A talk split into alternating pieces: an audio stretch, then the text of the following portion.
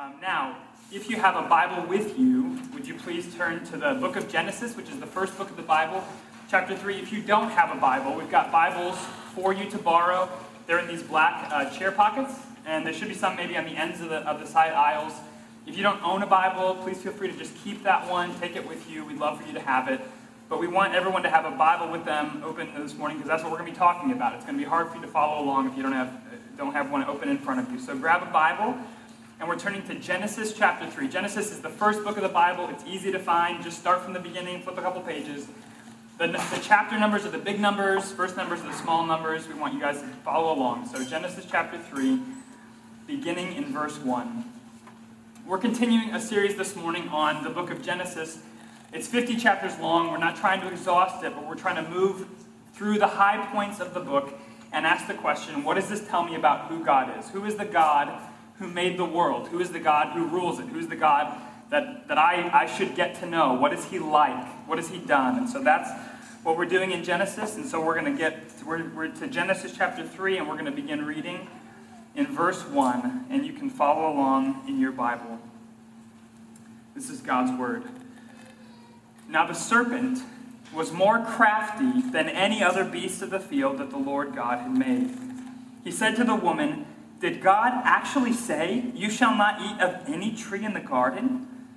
And the woman said to the serpent, We may eat of the fruit of the trees in the garden, but God said, You shall not eat of the fruit of the tree that is in the midst of the garden, neither shall you touch it, lest you die. But the serpent said to the woman, You will not surely die. For God knows that when you eat of it, your eyes will be opened, and you will be like God, knowing good and evil. So when the woman saw that the tree was good for food, and that it was delight, a delight to the eyes, and that the tree was to be desired to make one wise, she took of its fruit and ate. And she also gave some to her husband who was with her, and he ate.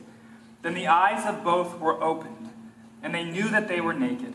And they sewed fig leaves together and made themselves loincloths. And they heard the sound of the Lord God walking in the garden in the cool of the day, and the man and his wife hid themselves from the presence of the Lord God among the trees of the garden. But the Lord God called to the man and said to him, Where are you?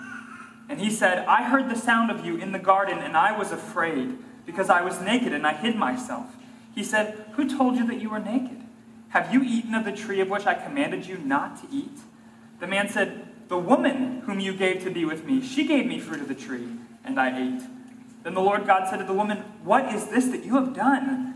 The woman said, The serpent deceived me, and I ate. The Lord God said to the serpent, Because you have done this, cursed are you above all livestock and above all beasts of the field. On your belly you shall go, and dust you shall eat all the days of your life.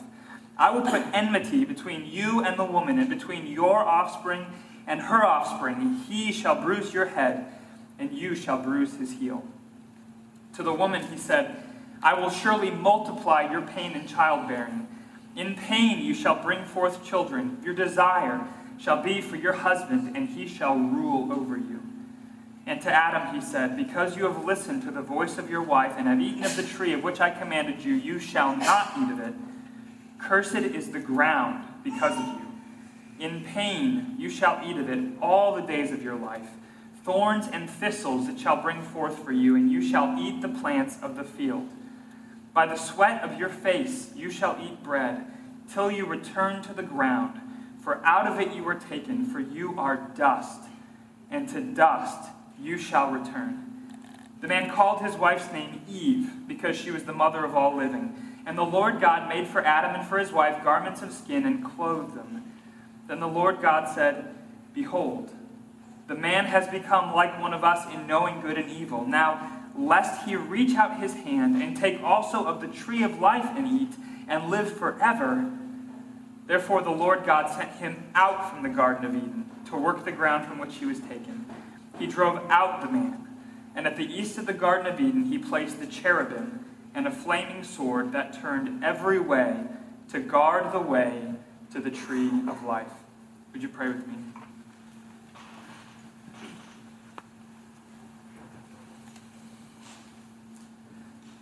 Father, you are the only hope of the world. And even now, uh, a hundred years after the end of the war to end all wars, we are no closer to peace.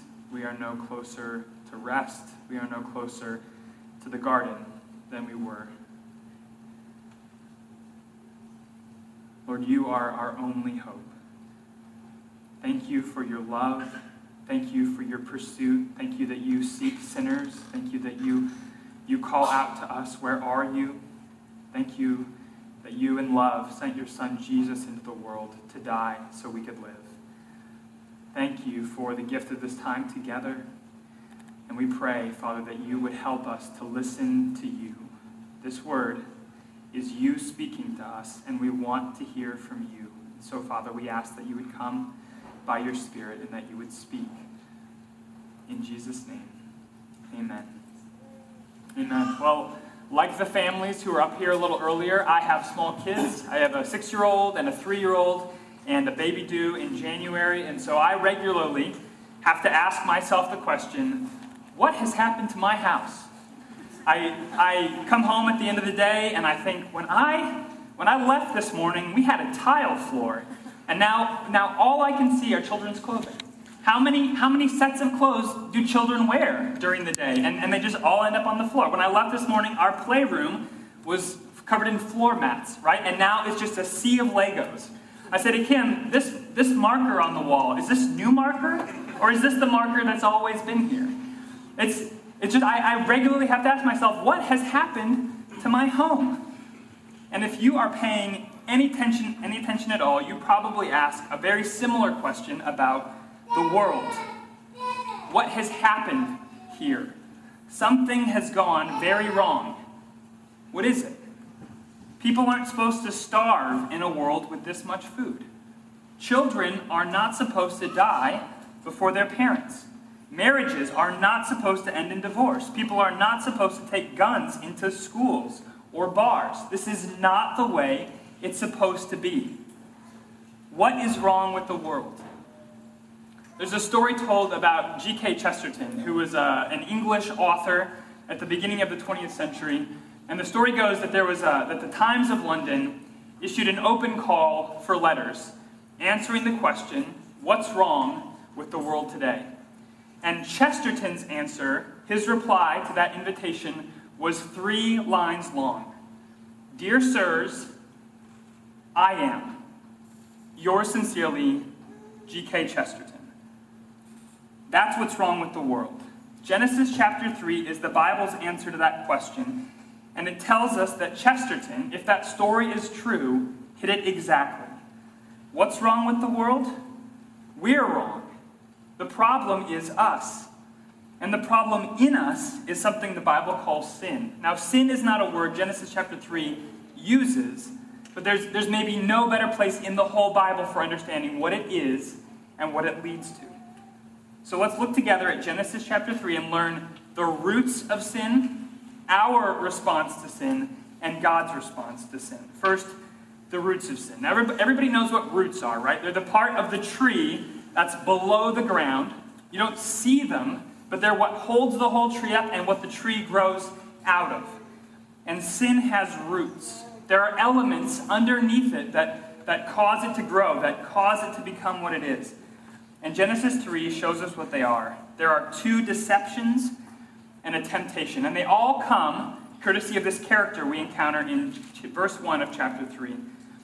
Moses tells us the serpent was more crafty than any other beast of the field that the Lord God had made. Now, later scripture makes clear to us that this isn't just a talking snake, that this is Satan.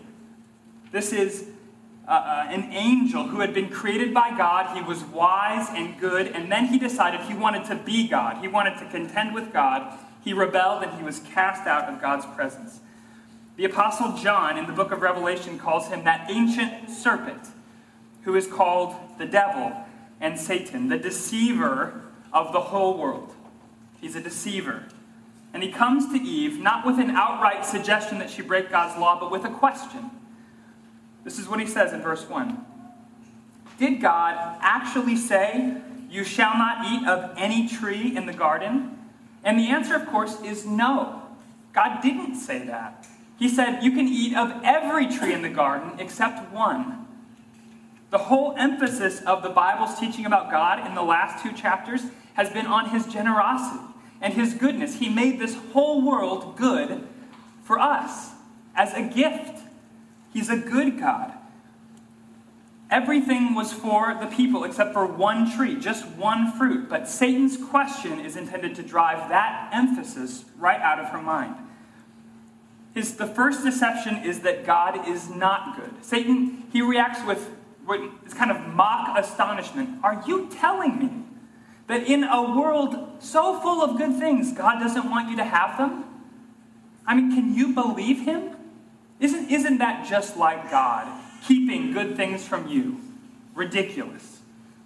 Now, Eve catches where he's wrong, but there's a problem with her answer. Look what she says in verse 2. And the woman said to the serpent, We may eat of the fruit of the trees in the garden, but God said, You shall not eat of the fruit of the tree that is in the midst of the garden, neither shall you touch it, lest you die. Now she catches. No, God didn't say we couldn't have any of the fruit, but you can see that the deception's beginning to work on her. She's beginning to think of God as more restrictive than he is because God had never said anything about not touching the fruit. But she's starting to think, God's keeping something back from me. The first deception is that God is not good, that his commandments hold us back from something that would be good for us. And we've bought into it. All of us have. We assume that we can make ourselves happier by breaking some of God's commands. We think, okay, I see why I shouldn't steal and I shouldn't murder. But if I lie just a little, then I'll protect this person's feelings, or I'll keep my job, or I'll get this thing that would really help my family. I, I think I could be a little happier if I broke some of God's laws. We ask, who does it really hurt if we sleep together before we're married? If, if, I, if I have this money that I've, I've made on my own from my job, why should I give it to the poor? Why shouldn't I spend it on myself?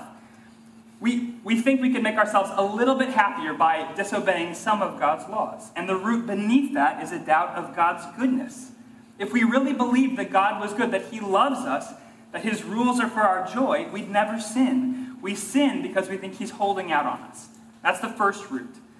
And the second is another deception, and this one's an outright lie. Look at verse 4. But the serpent said to the woman, You will not surely die. The second deception is that God won't judge sin. The serpent want he wants Eve to believe that, that God just threatened that as a way of intimidating them, as a way of keeping them from breaking his rule. He's, he's holding out on them, and he's just, he's just making this empty threat. You won't die, he says. There's nothing to be afraid of. Now be careful that you don't buy into that lie.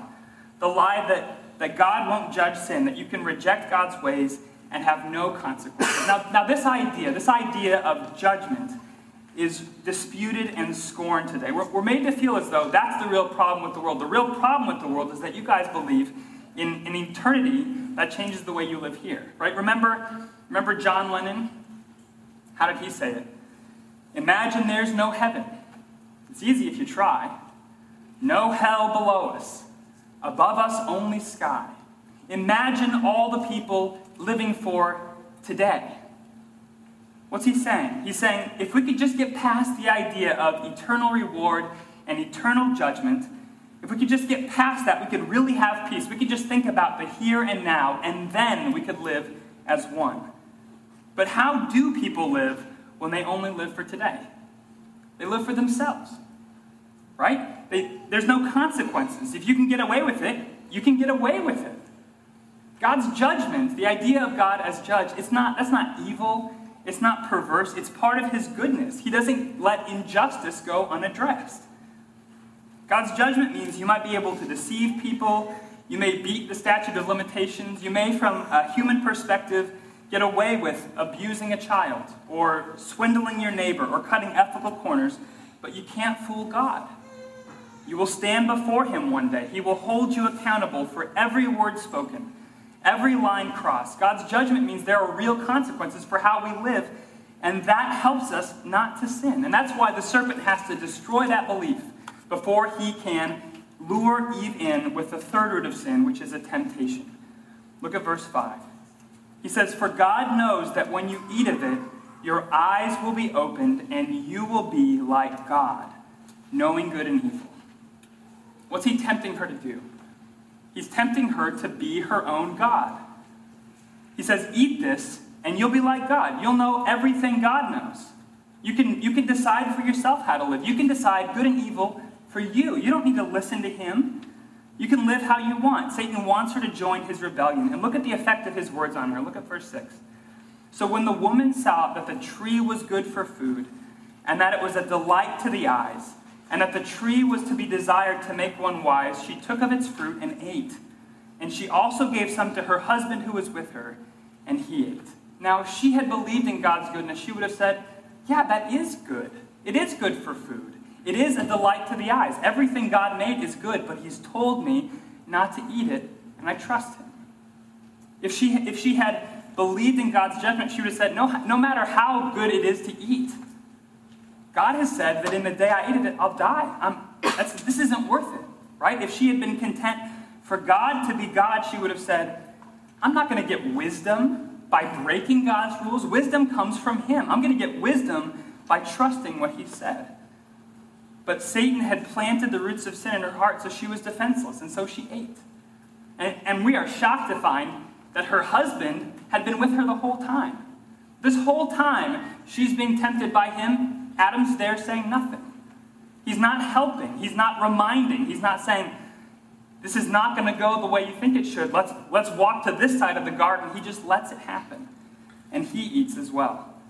These roots of sin, this is what's wrong with the world. We've stopped believing that God is really good, that He really loves us, that His rules teach us the best and happiest way to live. We've rejected the idea there's any eternal implications or consequences for how we live. And that has freed us to live as our own gods, to decide right and wrong for ourselves, to do whatever we want, whenever we want. And what does living that way lead to? Secondly, our response to sin is hiding. Look at verse 7. Then the eyes of both were opened, and they knew that they were naked, and they sewed fig leaves together and made themselves loincloths. The serpent had said that their, their eyes would be open, and they were but not like they thought. They thought they'd know good and evil the way God knows it. But the way God knows evil is just the way He knows everything, by omniscience. But now they knew evil by experience. They thought that eating the fruit would give them wisdom, but what it really gave them was shame. Now, at, in chapter 2, which we looked at last week, at the end of chapter 2, Moses said of Adam and Eve, and they were, the man and his wife were naked and they were not ashamed. They were at total ease with one another. They had nothing to hide. No more. Now they are ashamed. They know they're not what they should be, so they hide from one another. They make clothes to, to cover themselves up. Even, even in their marriage, they don't feel safe anymore. And they don't just hide from one another, they hide from God. Verse 8 And they heard the sound of the Lord God walking in the garden in the cool of the day, and the man and his wife hid themselves from the presence of the Lord God among the trees of the garden. Every day of their lives before this, when they heard the sound of God walking in the garden, they ran to him. They loved his presence. That was the best part of living in Eden was life with God. And now, that, that sound that had been enjoyed in them before, now they just flee it. And they hide among the trees. They weren't acceptable to him, and they knew it. So they had to get away. They hid from one another, they hid from God, and they hid from themselves. Now, what do I mean? So God God comes walking, he doesn't see them, he calls for them. It's not that he doesn't know where they are, but he wants them to hear his voice. He calls them out, and he says to Adam, Did you eat of the tree? I told you not to eat. And what does Adam say? He says, The woman. This would never have happened except for your brilliant idea of giving me a wife. That's why I ate. And then God turns to Eve and she says, The serpent deceived me. It was, I didn't know he was lying. Not my fault. They're hiding from themselves. They're trying to convince themselves and God that they're victims. This is somebody else's fault. We didn't do this. We expend so much energy hiding the truth about ourselves. We're ashamed. We're ashamed at how slow we are to turn off the show we know we shouldn't be watching. We're ashamed of the words we use to hurt people that we love. We're ashamed of all the times we knew that what was happening was wrong and we didn't speak up and we didn't stop it because we were afraid of how people would think about us. We're ashamed of our envy, ashamed of our bitterness, ashamed of our desires. We know we're not who we're supposed to be, so we hide behind a social media account that's nothing but happy pictures and Bible verses. Or we hide behind a persona at work that's always positive, always happy to help. We pretend that we have it all together. We hide from everyone, and we're truly alone. And we hide from ourselves. As soon as we do something we know we shouldn't have, we begin telling ourselves why it was justified, why it wasn't really so bad, how anyone in the situation would have done the same thing. We start telling ourselves, well, yeah, okay, maybe that wasn't perfect, but but think about how bad everybody else is and, and what they've done. I'm not, I'm not like them. We, we try to justify ourselves to ourselves. And most seriously, we hide from God. Now, some of us hide from God by just avoiding church, we avoid Christians, we avoid the Bible. We say we're too busy at work, too busy with kids, but the truth is we just don't want to face Him because we know we don't measure up. Others of us hide from God by always being in church, always being with Christians, always reading the Bible, trying to build up this righteousness that makes up for the things that we've done wrong. We think we can cover our shame by being really good. But we can't hide from God any more than Adam and Eve could. He made the world, He sees everything, He knows everything. We can't hide from Him or His responses to sin. How does Genesis 3 say that God responds to sin? Thirdly, God's response to sin is justice and mercy. First, God responds to sin with justice. So the serpent and the woman and the man have all broken God's commands, and so he passes sentence on each of them in turn. And we're gonna we'll come back to what he says to the serpent, but what I want you to see and what he says to the man and the woman is, is that he brings this comprehensive frustration to their lives. It, touches every area of life. They've, they've rebelled against him, they've overthrown him as God, and so he brings this disorder into the world as this continual reminder of how they've lived. He frustrates their calling. So when, when God created humanity in chapter 1, he said to them, Be fruitful and multiply, fill the earth and subdue it. That's their call. And so he brings frustration to the multiplying, the being fruitful and multiplying. He says in verse 16, to the woman he said, I will surely multiply your pain in childbearing. In pain you shall bring forth children. Now, I don't need to tell any of the moms here how true that is, right? My wife is pregnant. She had to sit this week for her three week or her three hour glucose test. You guys know what that is? That's when you get up early and on an empty stomach, you drink a bunch of syrup, and then you sit for three hours and get your blood taken four times right? That is pain in childbearing. And that's just the beginning of it, right? There's labor, which I can tell from I can tell you from experience is awful to watch. It's horrible. but there sorry.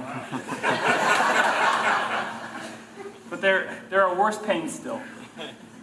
Like infertility and miscarriage and stillbirth, none of which would be in the world if it weren't for sin. And God brings frustration into this work of cultivating as well. It says in verse 17, And to Adam he said, Because you have listened to the voice of your wife and have eaten of the tree of which I commanded you, you shall not eat of it. Cursed is the ground because of you. In pain you shall eat of it all the days of your life. Thorns and thistles it shall bring forth for you, and you shall eat the plants of the field. By the sweat of your face you shall eat bread. There was work before the fall, but there was no pain in it. There was no frustration. If it weren't for sin, work would be a pleasure. There'd be no miscommunications that lead to missed deadlines. There'd be no children disrupting every single lesson. No wrong diagnoses that make the patient sicker. No computer viruses that bring the whole server down. No thorns and thistles. Work would be a joy. And it's not just our callings that are affected, it's our relationships. In verse 16, he says to, to the woman, Your desire shall be for your husband, and he shall rule over you. Now, what that means is that, that that isn't saying that attraction in marriage is part of the curse. What it's saying is that desire, it's not a desire to, to be near to him, it's a desire to overthrow him. It's a desire to master him. Your desire will be, you could, your Bible might say, against your husband, contrary to your husband. It's, it's what it's that desire in the woman's on the woman's part instead of helping, encouraging, strengthening her husband to demean him, to subvert him, to take charge of the relationship. And how does the husband respond? he shall rule over you, not, not wisely, not kindly, with force, with anger. It's the exploitation of women, it's men abusing their power. These things are rooted in the fall. But the pain in our work and the pain in our relationships are nothing compared to what comes last. What comes last is the worst part of God's justice is it sends us away from him. Verse 24. God drove out the man, and at the east of the Garden of Eden, he placed the cherubim and a flaming sword that turned every way to guard the way to the tree of life. God cuts us off from the tree of life. The tree of life is, is how we live forever. It's the fruit that, that makes humanity live forever in God's presence. To be cut off from the tree of life is a death sentence. And it's not just that, it's, it's, being, it's being cut off from God, being expelled from His presence, from His love, from His goodness. Now, because of sin, our lives are full of pain and frustration, and they end in death. And if that was all Genesis 3 told us, that'd be pretty bad news. But that's not God's only response. God also responds with mercy. That the moment they took that fruit, God had told them, in the day you eat of it, you'll surely die. The moment they took that fruit, they could have justly just dropped dead, but what does God do? He comes looking for them. He comes calling their name. God seeks sinners. Do you know that? Some of you have experienced that. God seeks sinners. Even in our sin, He loves us and looks for us. And even His judgment is full of mercy because He tells her that there's going to be pain in childbearing, right? What does that imply? They're going to be children. They're going to live and they're going to have kids and they're going to have grandkids. He tells, he tells Adam that you're going to eat of your bread by the sweat of your brow. But what does that imply? I'm going to provide for you. You're going to eat. You're going to have everything you need. God sends them out. I mean, even the exile is a mercy, right? Why does God send them out? He says, now they've, they've, they've become like one of us, knowing good and evil. We can't let them stay like this. If they eat from the tree of, of life, they're going to live like this forever. Even being sent out was a mercy. He didn't want us to live forever twisted by sin. God is just. He doesn't take sin lightly or let it go unaddressed, but He's not cold, vindictive, heartless. He's merciful, compassionate, full of love and tenderness. But there's a tension there, isn't there? Between, on the one hand, God's justice and on the other, His mercy. Because on the one hand, God can't let sin go unpunished. On the other hand, he loves sinners and has compassion on them. So, how can he do both? How can he be just and punish sin and yet at the same time love and have compassion on sinners? This passage tells us, but I have to take two kind of unrelated parts of it and, and draw a line between them. So, first, look back at verse 15, where God addresses the, the serpent. He says, I will put enmity between you and the woman and between your offspring and her offspring. He shall bruise your head, and you shall bruise his heel. What's God saying? He's saying there's always going to be hostility. Enmity is enemies. There's always going to be hostility between, on the one hand, Satan and those who, who buy into his way of living, and on the other hand, the people of God. But he says, Someone is coming, a son of the woman, who will crush the head of the serpent, who will bring a final victory. But in crushing the head of the serpent, he'll be wounded. Okay. Now let's look at the other point. Look at verse 24, which we saw before. God drove Adam, God drove the man out of the garden, and at the east of him he placed the cherubim and a flaming sword that turned every way to guard the way to the tree of life. So humanity was separated from eternal life and the presence of God by cherubim, that's a, a, kind of angel, and by a flaming sword, the sword of God's judgment. Now, follow me here. We talked last week about the tabernacle, which was the mobile temple, the tent that God's people carried with them in the wilderness where God would meet with his people, where God's presence was. And inside that tent, inside the tabernacle, there were two rooms. There was the, the holy place and the most holy place, the Holy of Holies. And separating those two rooms, barring access from the most holy place, was a veil. And on the veil, something was stitched into it. Something was, a picture was put into the veil. Do you know what the picture was? It was cherubim. It was these angels guarding the way into the presence of God. It was this continual reminder that because of our sin, because we've turned away from God, we can't come into his presence. We can't be where he is. Okay, now what connects those two points? One, someone is coming who will crush the head of the serpent and he'll be wounded in the process. Two, there's a way into the presence of God, but it's barred by a veil. Thousands of years later, a baby was born in the line of Adam and Eve. And when he was grown, just as Satan had tempted Adam and Eve, Satan came to him, not in a garden, but in a wilderness. And just as he had with Adam, he tempted Jesus to believe that he could get something good for himself by disobeying God. And where Adam and Eve had failed, Jesus didn't. He perfectly trusted God's word, perfectly adhered to God's ways. He lived the life they should have lived. He was the perfect Son of God, and yet he chose to die as a criminal on the cross. And at the moment he died, do you know what happened in the temple? The veil was torn from top to bottom because the way had been opened again through his death. Jesus, in his dying, crushed the head of the serpent. He defeated sin and death for all time, but he was wounded in the process. He did it through his death. He opened the way back into the garden, back past the cherubim, into God's presence, but he did it by taking the stroke of the sword of justice on himself. As the hymn says it, down to the depths of woe, Christ came to set me free.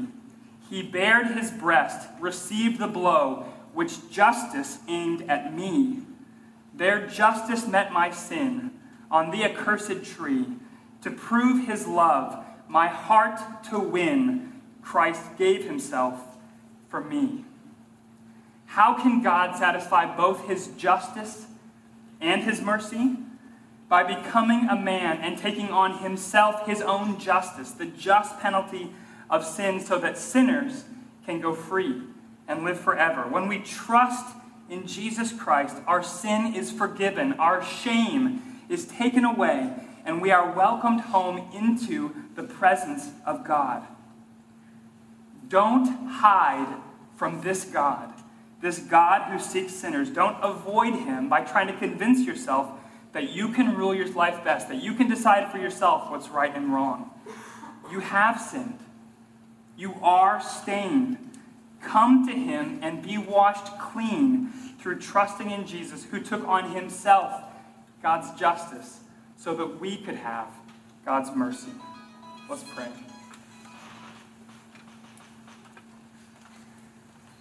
Lord Jesus, we marvel to see how even at the beginning of the Bible, this was already and always the plan that you would come and that you would defeat our enemy who is too strong for us, that you would defeat Satan, and you would defeat sin, you would defeat death. What we could not face on our own, what we were too weak to grapple with, you came and you fought and you triumphed. You rescued us from our sin. You rescued us from death. You rescued us from eternity without God. Thank you. And Lord, I pray that you would help us to take this truth so deeply in our lives that we are shaped by the memory of God's goodness, that He gave His Son for us, that we would be shaped by that, and that in knowing His mercy, in knowing His goodness, and experiencing His love, we would be changed and we would live as you made us to live in holiness and in joy. I pray it in Jesus' name.